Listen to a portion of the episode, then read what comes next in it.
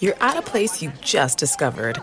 And being an American Express Platinum card member with global dining access by Resy helped you score tickets to quite the dining experience. Oh, okay, chef. You're looking at something you've never seen before, much less tasted. After your first bite, you say nothing because you're speechless.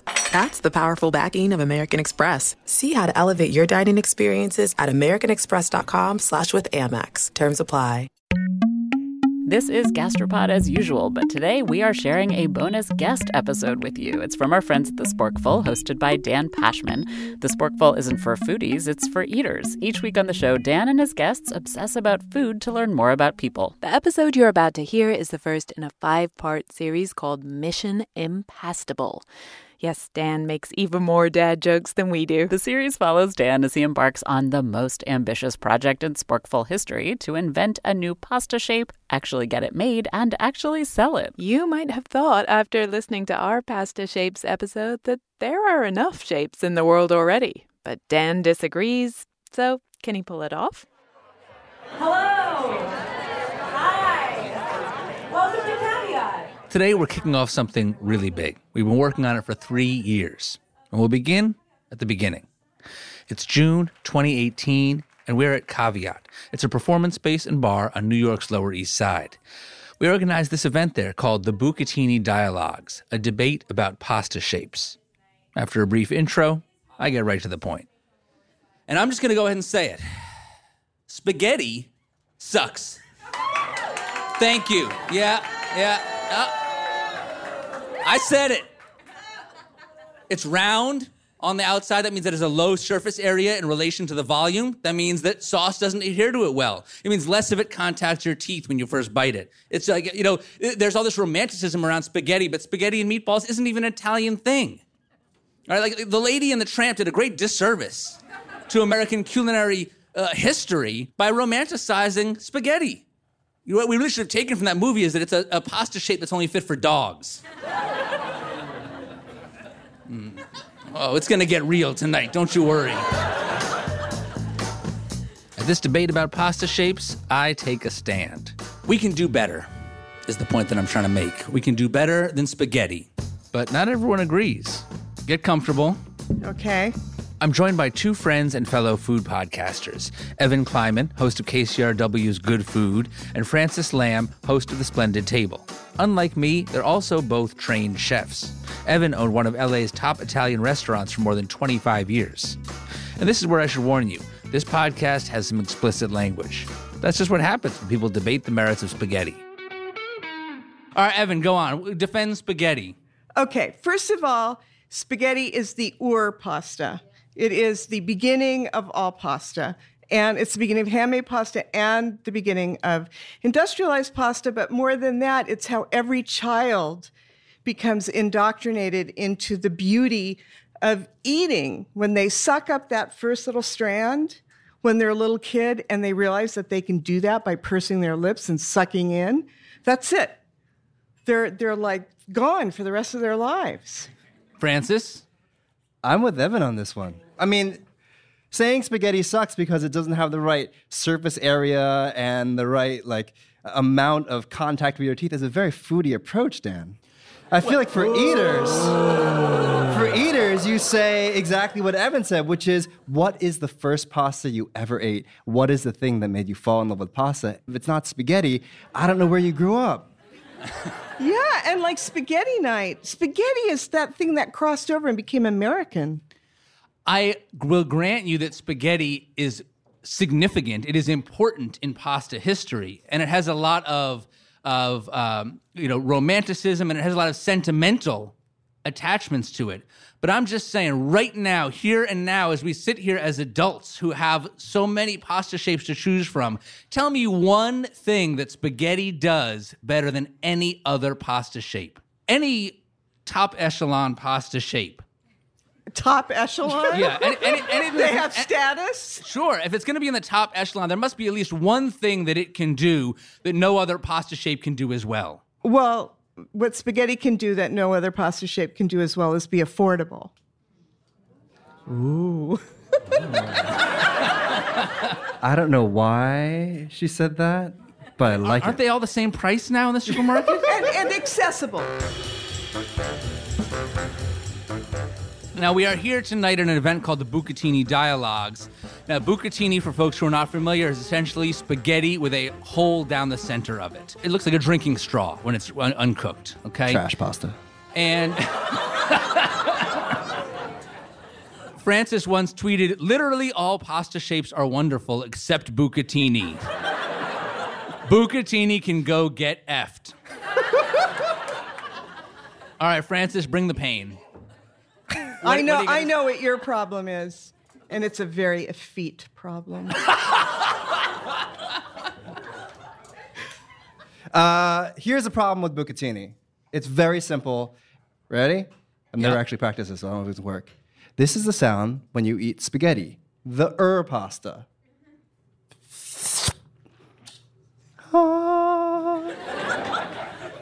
This is the sound when you try to eat bucatini.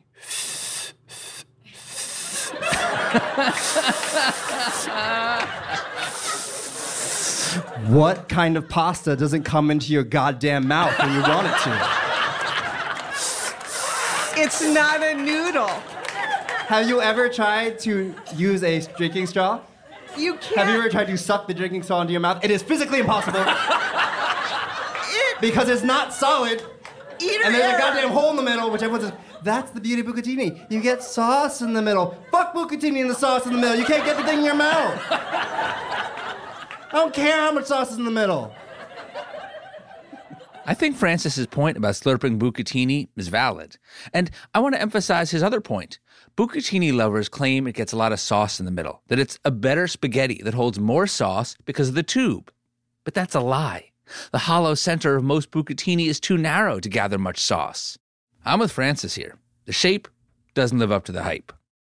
And I put a lot of thought into these kinds of issues, into what I'm eating and how to make it better. That's why I fold my pizza inside out and eat my cheeseburgers upside down. My method for turning an omelet into a breakfast sandwich is so convoluted, we don't have time to get into it right now. And I love pasta. So, over my many years and likely thousands of pounds of pasta consumed, I've put a lot of thought into what makes some pasta shapes better than others. In fact, I've actually come up with three criteria by which I believe all pasta shapes should be judged. Ready? Number one, forkability. Forkability. Forkability. Yeah, that's right. We get sound effects. That's how important this part is. Forkability. How easy is it to get the pasta on your fork and keep it there? Number two, sauceability. Sauceability. Sauceability. How readily does sauce adhere to the shape? Number three, the most important of all, tooth sinkability. Tooth sinkability. Tooth sinkability. How satisfying is it to sink your teeth into it? Even the most iconic pasta shapes in the world have flaws in at least one of these areas. Angel hair. It turns to mush 30 seconds after you put it in the water. No tooth sinkability. Fettuccine, linguine, too smooth on the outside. You need surface area, texture to pick up sauce for sauceability. Rigatoni, the ridges on the outside do make it more sauceable, but the tube is often too wide, so it springs off the fork. That's a forkability issue. And you got wagon wheels and bow ties. Those are gimmicks. They don't cook evenly, they're mushy on the perimeter and hard in the center. You see, spaghetti's not the only shape that sucks. I could go on. But where am I going with all this? Well, as I said, we can do better. That's why I gathered everyone together at Caveat. It's why we're all gathered together here today on this podcast. And that is why I am excited to tell you here tonight, for the first time, that we are embarking on one of the most ambitious. You know, I'm gonna, I'm gonna retract that. We are embarking on the most ambitious project in Sporkful history. We are gonna set out to invent a new pasta shape. That. that awkward groan that you just expressed is not an unfamiliar reaction to me, I must say. I went to my boss, Chris Bannon. I said, Chris, we're gonna invent a new pasta shape. He said, Dan, nobody cares about pasta shapes. Do you think that's true?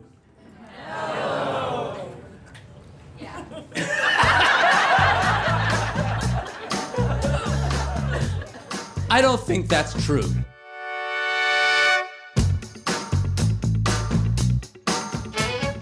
This is the Sporkful. It's not for foodies, it's for eaters. I'm Dan Pashman. Each week on our show, we obsess about food to learn more about people. Now, I want to be very clear. This is not just a theoretical exercise. We are setting out to invent a new pasta shape and actually get it made and actually sell it. I'm talking thousands of boxes of pasta on an industrial scale so people everywhere, people just like you, can try it. We're going to tell the story of this quest over five episodes of our podcast, and hopefully, at the end, the world will have a new pasta shape. One that maximizes forkability, sauceability, and tooth sinkability like no shape that's come before. This is Mission Impastable.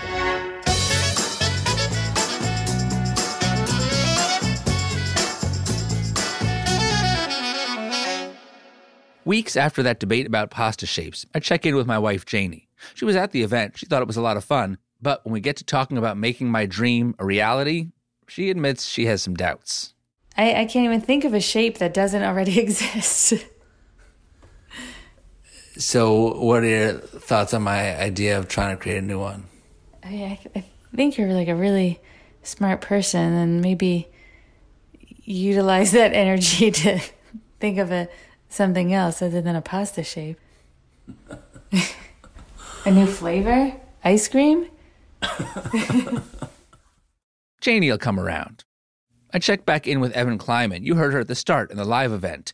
I ask her for her take on my mission. One part of my brain thinks that it's a fool's errand because there's been like centuries of culture laying down all these shapes before you. But then there's also the other part of my brain that's insanely curious to see what you would come up with. Curious is good. I'll take that. But then Evan starts bombarding me with questions. Have you met with a pasta engineer yet? What do you like eating? Are you thinking of a long shape or a short shape? I haven't gotten that far. As I tell Evan, I do not already have a shape in mind. I got lots of opinions about existing shapes, but I don't have the new shape. She's not impressed with my lack of answers. And like so many others, she has her doubts about this whole idea. I mean, how often do you see a new pasta shape? It's hard. And those businesses, they're pumping it out. They already have they already have all the capital investment. They have the machines. They have the engineers.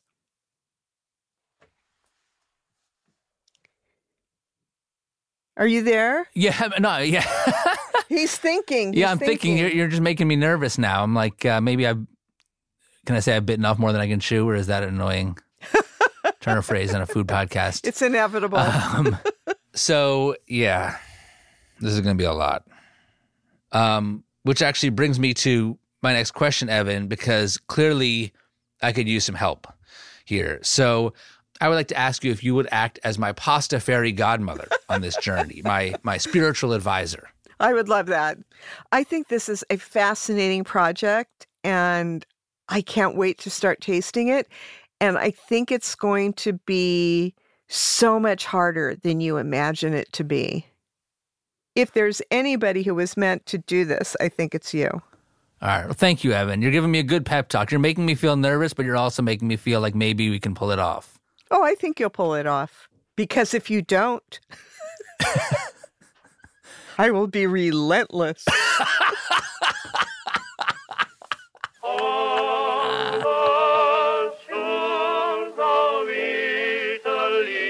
Evan sends me off with some instructions. She says before I can even start to design a shape, I gotta understand what materials I'm working with. I have to learn about the ingredients and how they'll affect the final pasta.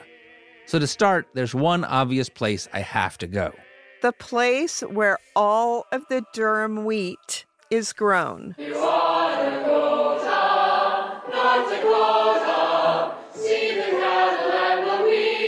Coming up, we're going to North Dakota. Stick around.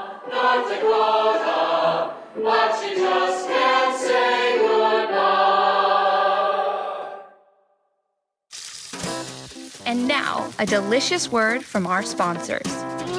It's very good.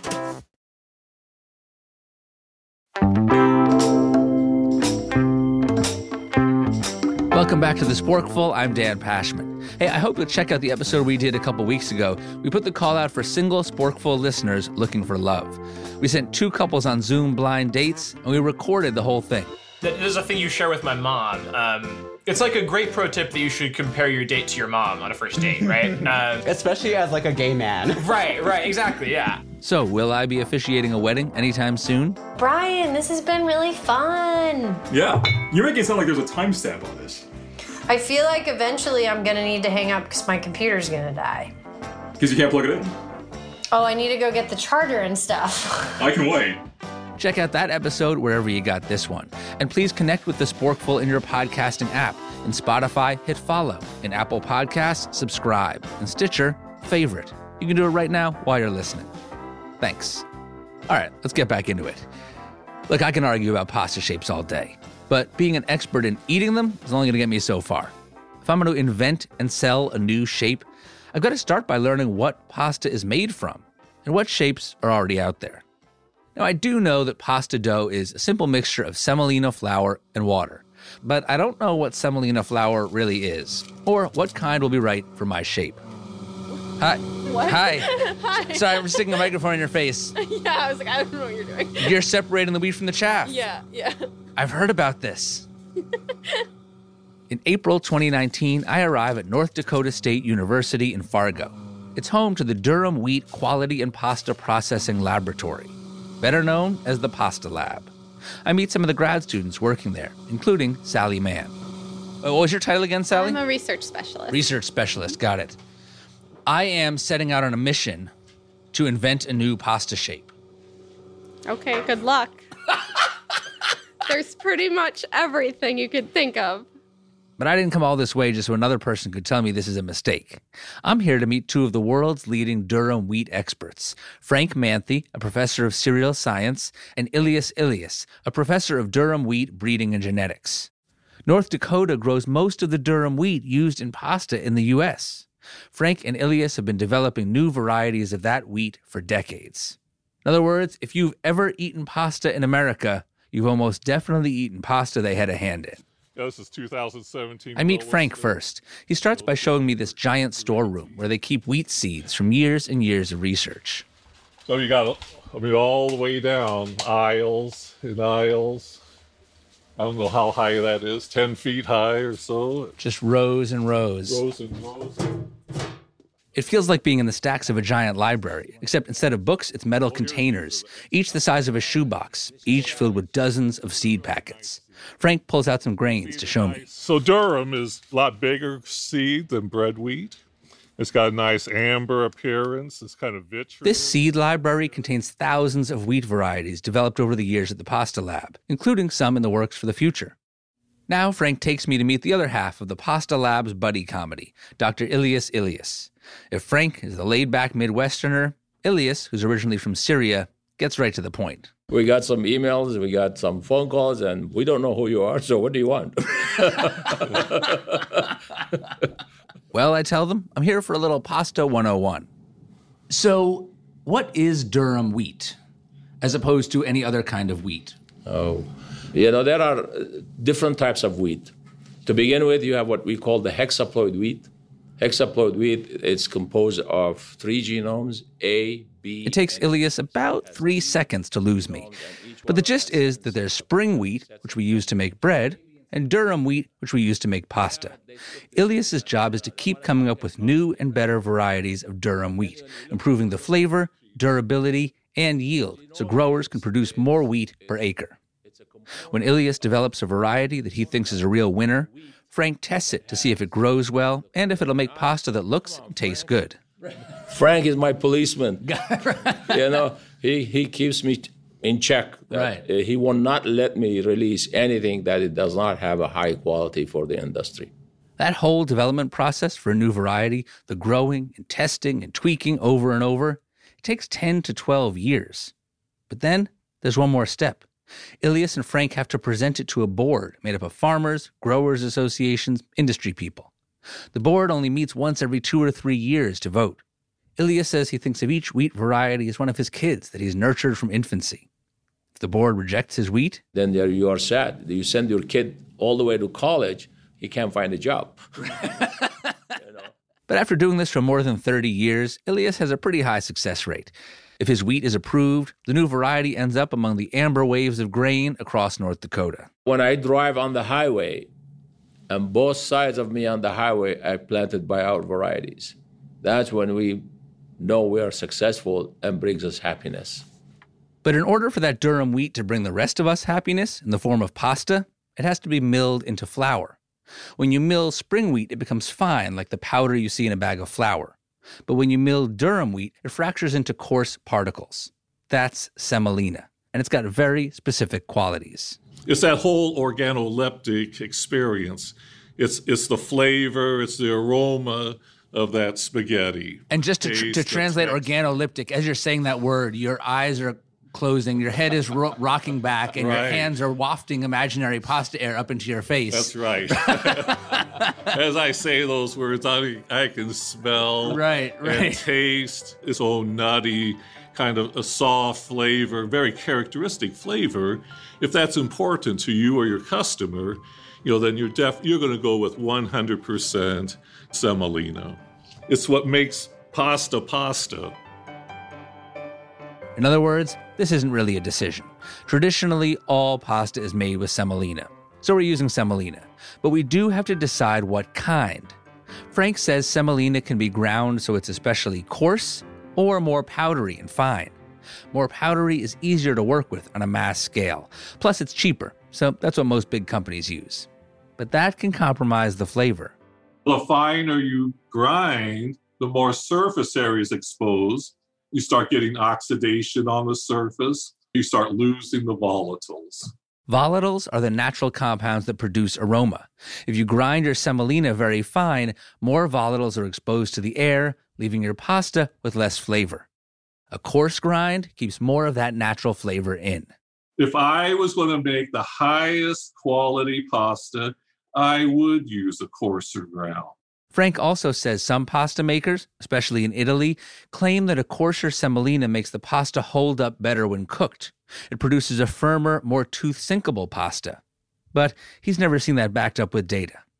Still, I make a note of all this. Before we wrap up, there's one final stop on the Pasta Lab tour. This is a cool room. This room really reminds me like of chemistry class. Right? There's there's there's a lot of test tubes and what's the proper name for these? These aren't test tubes, are, are they? Beaker. Beakers, thank you, yes. And there's pasta boiling on a heater. So th- set the scene here, Frank. Where are we? What's going on in here? Now, this is the pasta cooking lab. And in this room is where we do the pasta quality testing. Definitely one of the most important is how it cooks. And so they're doing a cooking test. And what are they testing for? Specific? Just generally cooking or like something specific? Well, uh, it's a texture analyzer. A texture analyzer. Oh my God. Can I go over and look at You- that? Oh, definitely. Definitely. You have a device that's called a texture analyzer. How much? How much does this cost, Frank? I need one of these in my house. Yeah.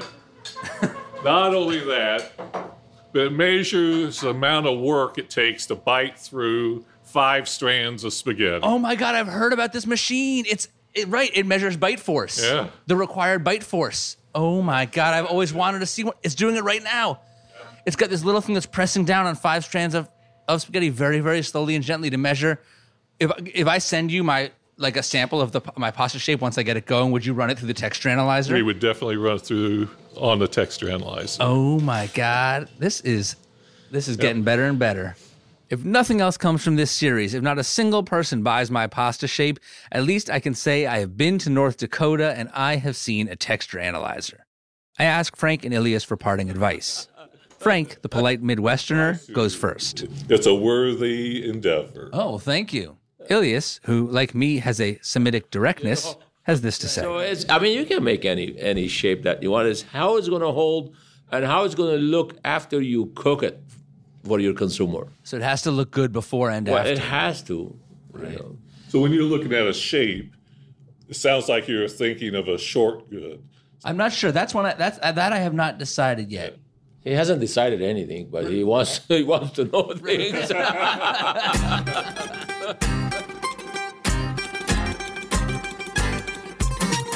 Now I know what factors to consider when I pick my semolina. Plus, Frank's going to run my samples through the texture analyzer. Overall, a success. A few months after my trip to North Dakota, middle of 2019, I embark on the next leg of my journey. This time, we are going to Italy via Skype to talk to one of the world's leading experts on pasta shapes. If I'm going to make my mark on the pasta canon, I got to know what's already out there.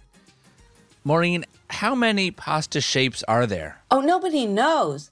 I made the index of pasta names, and I think I got up to 1,200, something like that, 11, 1,200 names for somewhere over 300 different shapes. And that's not all of them. This is Maureen Fant. She's an American who moved to Rome in 1979. She studied archaeology, fell in love with Italy during a semester abroad, and has been there ever since. Maureen translated a book called The Encyclopedia of Pasta, which for our purposes is basically the Bible. It's the closest thing there is to a complete list of all the pasta shapes. Maureen's friend, Oretta Zanini DeVita wrote it. Oretta spent 20 years scouring every corner of Italy to find local pasta shapes and traditions. And one thing she learned is that often different regions have different names for the same shape. That's why there are about 300 shapes with 1,200 names. One example the long flat pastas fettuccine and tagliatelle. Tagliatelle and fettuccine are very close and practically interchangeable. It's just that fettuccine is the term used more in the center south and tagliatelle more in the north, where the noodles are likely to be thinner and more delicate. But Italians get very into these small differences. In fact, they care so much about what is and is not the right width and thickness to be called tagliatelle. At the Chamber of Commerce in Bologna, there is a golden tagliatella where if you are really into it, you can go and measure your noodle. In other words, if there's a disagreement over whether your pasta fits the official definition of tagliatelle, you can bring one strand to the Chamber of Commerce and compare it to the golden tagliatella to see. First off, that's amazing. But my main takeaway from all this is only 300 shapes? There's got to be opportunity for something new. I mean, that's fewer than I would have guessed.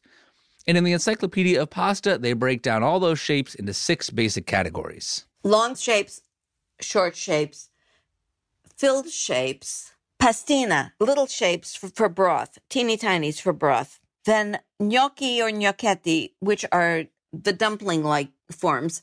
And then the sixth shape is strascinati. Strascinati are shapes that are dragged over a textured wooden board, which imprints that texture on the pasta. Orecchiette are an example of strascinati. So, Maureen, I am setting out to invent a new pasta shape. Why? this response is becoming increasingly familiar to me. So I walk Maureen through my rationale. I explain my three criteria for evaluating pasta shapes. I tell her about forkability, sauceability, and tooth sinkability. So there's a lot of shapes that like they look beautiful, they have a history, they're really good at one of these things, but there are very few shapes that, that have the total package. I think that spaghetti has the total package. Oh man. Oh Maureen, come on. If you eat it right.